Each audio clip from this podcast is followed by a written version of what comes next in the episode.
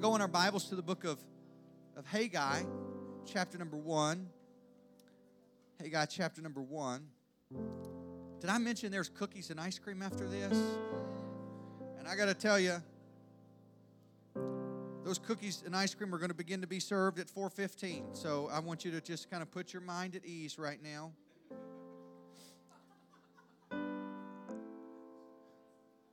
I'm probably more excited about it than you are. I, I used to be quite a bit heavier than I am now, and I, I never liked sweets. I just I got fat on fried foods. But now that I've lost some weight, I love I love sweets, and so I'm excited. Uh, I woke up with anticipation. Haggai chapter number one. I, I also want to honor all of our guests that are here. Uh, my district superintendent, Pastor Reaver from Baltimore, is here with us today, and his family. I honor them. My pastor, Brother Scott Marshall from Kentucky, is here all the way from Kentucky. My friends Johnny and Logan Craner. Uh, several guests, several people, and of course, IBC. What a great job they did. Would you just uh, show them your appreciation for being here today? Man, I'd like for you guys to come back next week, please, and maybe, uh, and the next week. And, uh, okay, we're, we're moving the music department to Washington, D.C.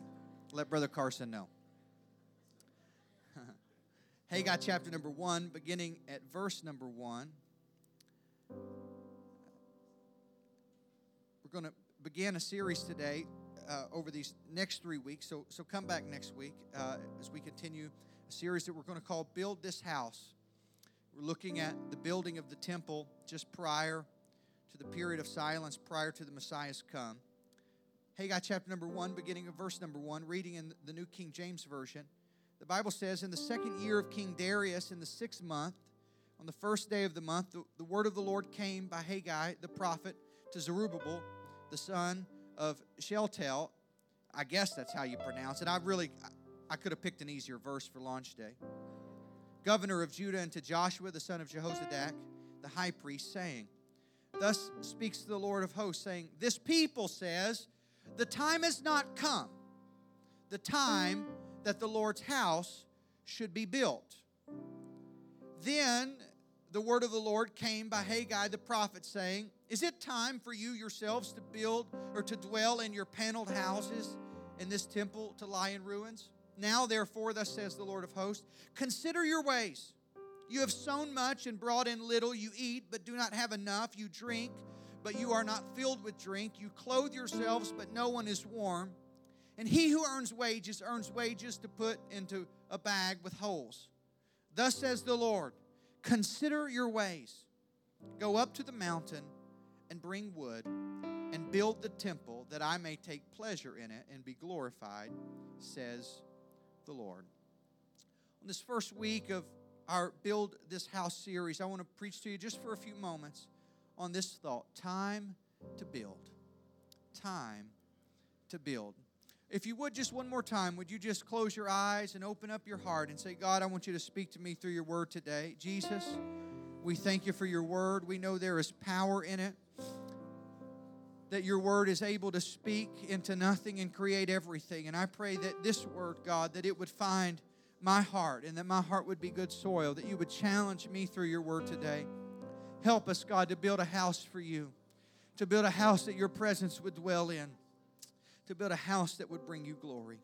And everybody said, in Jesus' name, amen. You can be seated. I'm going to remain standing, so feel sorry for me. Any procrastinators in the house? Hey, whoa, whoa. You're way too excited about that. Some of you are so bad, you're, you're going to even wait to answer that question. You're like, uh, I might answer that later. You know, time is an interesting thing. I, I don't know about you, but I'm still recovering from last Sunday, daylight savings time, losing an hour of sleep. Whoever thought of that had to have been a sick individual. But just this week, I have, I think, good news the Senate passed a bill unanimously. Now, that's a shocker. They passed a bill unanimously to make daylight savings time permanent. And their approval rating just skyrocketed. But I saw an article this week in the Washingtonian that caught my attention. As it examined the last time that Congress had made the decision to put a pause on daylight savings time, and they examined the consequences of that decision, urging us to consider what happens, they said, when we tinker with time. But the reality is that time isn't something that we can control. You can't stop it. You, you can't slow it down no matter how often we've tried. You can't rewind it, and you, you can't even speed it up. Time moves on. The only question then is not how we slow it down or how we tinker with it, but instead it's what we will do with the time that we have. Time. To further complicate matters, we don't even know how much of it we have. It's a lot easier to manage something when you know the balance of it time. But I didn't come today with the intention of sharing tips on how to better manage your time. I need to read a few of those books myself to save time or to waste time. But I do believe that we must, as Paul said to the church in Romans chapter number 13, verse 11, we must know the time. And that that recognition, by the help of the Lord, it should propel us to do the only thing with the time that we have that will truly make a difference in our lives and in our communities. And that is that we must use this time building this house. Creating the moments where God can meet us and can touch us and can do for us what no one else can do. I declare to you today, it is time to build this house. Haggai is a, is a short book. It's only two chapters in length. Everyone's favorite preacher. But it is powerful in that God is speaking directly to his people. And he begins by telling them a truth. He says, This people says, the time has not come, the time that the Lord's house should be built. Now, I love this because he says, This people. Now, sometimes when God's talking about the people, he says, My people. My people. But this time, he's so frustrated, he doesn't say, My people. He says, This people. It's kind of like that spouse, you know, when you come home and your spouse says, Do you know what your children have done today? he says, This people say that the time has not come that it's not time to build my house. Now, why are they saying this? Well, if you study the scripture, you'll discover that they're saying this because the last time they tried to do it, it got hard. There was opposition. And so when they faced some opposition, they said, well, this can't be the will of God because this isn't very easy. So instead, they decided to build their own houses and to work on their own thing. Their response was, this must not be the right time. So instead of putting God first and seeing the value of building a meeting place with Him, the Bible says they went and they built their own houses and they did their own thing. They chased their own dreams. They bought their own stuff. They decided to use their time on their own comforts, on their own desires. And then they realized that they're still not satisfied. God says this He says, You've sown so much and yet you bring in so little. You eat, but you don't have enough. You drink, but you're never satisfied. You, you earn wages, but you put those wages in places into a bag with holes. I think those were gas tanks, maybe. I don't know. He says, You earn money, but it's not enough. You buy stuff, but it's not enough. You do all the things, but you are not satisfied. There's still a hunger for something. And I tell you that I see this all over our city, and I see it all over our day. There is more money that is spent here than almost anywhere else. People are reaching their goals, they're buying their things, they're closing the deals, they're passing the bills, and yet it is not enough. And perhaps even there would be some in this room that you would be honest with yourself and you would say that you feel as though you are in that place. You're pouring your life into some career and it feels empty and hollow. You, you have more stuff than you've ever had before, and yet you still don't feel satisfied. You entertain yourself, you do all the things, you go on the vacations, and yet you are still not happy. There is still a longing, a desire for more, or perhaps you are in a place where you're still believing and thinking that maybe if you reach the next place or you get the next promotion or the next job opens up, then you will finally be satisfied and then you will finally be happy. And I just got to preach to you today for a few moments and tell you that God says you've got to consider your ways, that you will never find satisfaction in stuff. You will never find happiness in your career and in more money and in more possessions if you are not building His house. Consider your ways, he says. In other words, how are you spending your time? And understand, God isn't against us having stuff, He just doesn't want the stuff to have us. He said, You're spending all of your time, this precious resource, this, this invaluable resource that you don't have as much of as you think you do, and you're using it on your house while my house is in ruins. The place where I'm supposed to meet with you isn't there. And he says, It's a pretty nice house you have. It's a paneled house.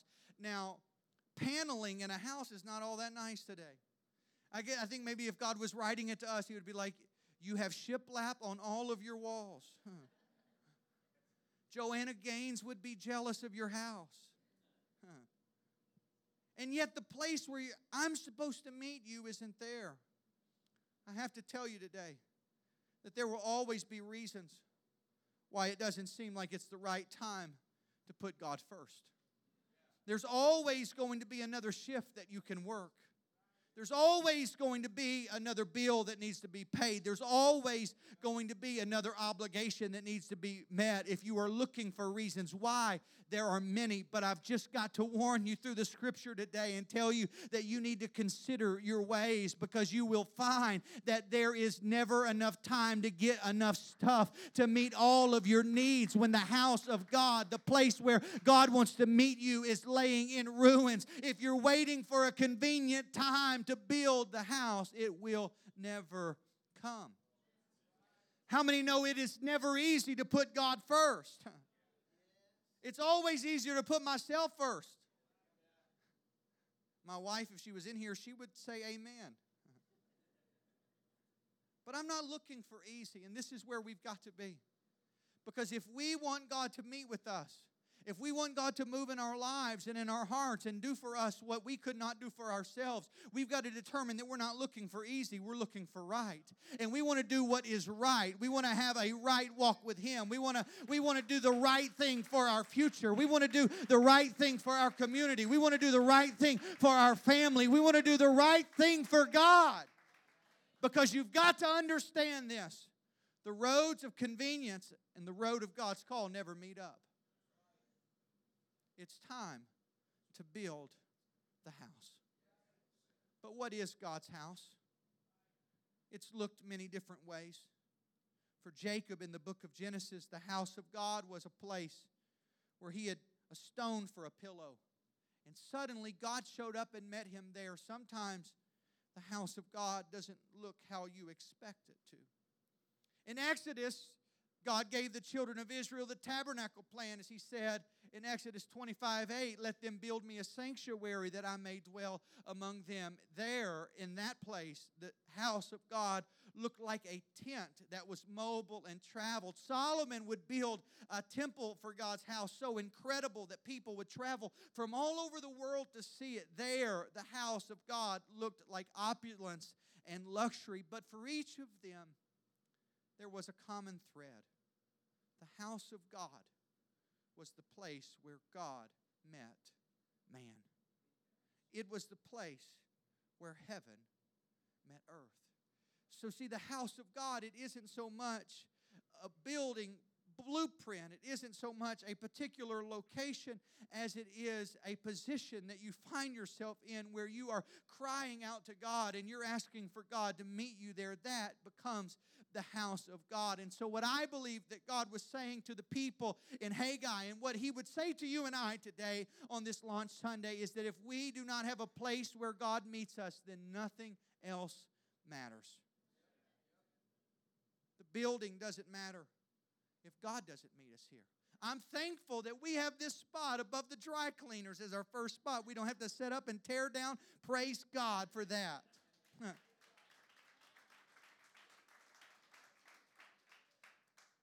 but it does not matter if God does not meet us here. If the National Cathedral, if I don't know who's in charge, I guess the Pope, if he woke up tomorrow morning and said, I want to give Freedom Church DC the National Cathedral, that would be great. I would take it. But it would not matter if God does not meet us. If the miraculous doesn't happen, if lives aren't changed, then what we are building doesn't matter.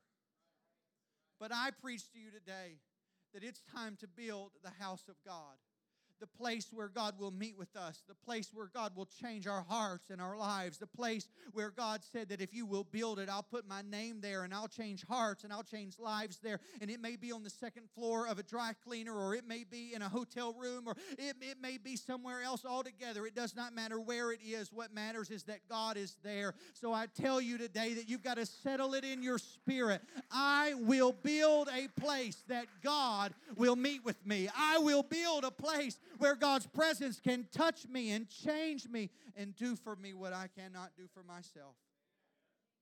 Stand with me. And so God says, Go up to the mountain and get wood and build the temple. God starts a building program. We're not going to launch one of those on launch week. That might be a bad idea. He says, and this is what I want you to do, and this is what I really want to leave you with. He says, I want you to go to the mountain to get the wood. In other words, it's not going to be easy. I mean, I'd rather go to the, the 84 lumber, huh. or at least go to the valley where it's not so difficult to traverse. But God says, go up to the mountain. God, have you ever seen the mountain? That's hard. Like, you know, God, it's supposed to be easy to follow you. God's like, no. You got to learn to do the hard right thing over the easy wrong thing. You see, on mountains, there's more timber at the bottom than there is at the top. So, why would God say, go up to the mountain? Because there's less of it there. It's more rare up there. What God wanted them to give them was going to cost them something. It was going to require effort and sacrifice and hard work. And I'll tell you that if you want God to meet you at a place, then it is going to always cost you something and it is always going to require some effort on your part. God is not interested in you giving Him your convenience and you giving Him what's easy. He said, if you want the glory to come down, then you're going to have to go up when you're building the house, it's going to be work. It can't be done the way everyone else will do it. You've got to go up to the mountain, you've got to go higher, you've got to climb higher. I know that last time you faced a little opposition and you quit, but here's a fresh opportunity for you to go up. And so I invite you today. Of course, if you don't have a church home, I invite you to join our team in building this house. But regardless of whether you join this team to build this house, you've got to understand something that your life is a house. He said, Know you not that your body is the temple of God? And so while you spend all your time and effort doing and getting and achieving, don't stop and build a place for God to meet with you, then it will never be enough. And so, on this opening service, weekly service Freedom Church, I want to take just a few moments. And I want to ask us to pause and consider our ways, to examine our hearts, our lives. Say, God, have I put you? Am I building your house, or have I been consumed and sidetracked building my own? Am I willing to pay the price to go up the mountain? Am I willing to push through the opposition and the doubt and the disappointment and the fear and all of those things? Am I willing to go up so that His glory can come down? Every head bowed and every eye closed. I feel the presence of the Lord here today. And certainly, God's presence, His availability is not limited to a few, but whosoever will If you would just consider your ways for a few moments on this Sunday afternoon and say, God, I want to build your house. I believe it's time to build. I believe it's time to make fresh commitment. I, I believe it's time for me to commit myself to going to church faithfully. I believe that it's time to commit myself to prayer and to reading the Word. I believe that it's time for me to take my time and quit wasting it on myself and put it on you. And I'll tell you that when you decide to go up, you'll feel the glory come down and God's presence will begin to touch you. Now, right there where you're standing, why don't you just begin to reach up to the Lord for just a moment and say, God, I want to commit myself to you. I want to commit myself to your word. I want to commit myself to building your house. Forgive me for every time that I've been putting paneling on my house, that I've been distracted by my goals and my dreams and my bills and my obligations. And help me, God, to commit myself to you afresh today. Now, I believe that the power of the Word of God is connected to our, not just our,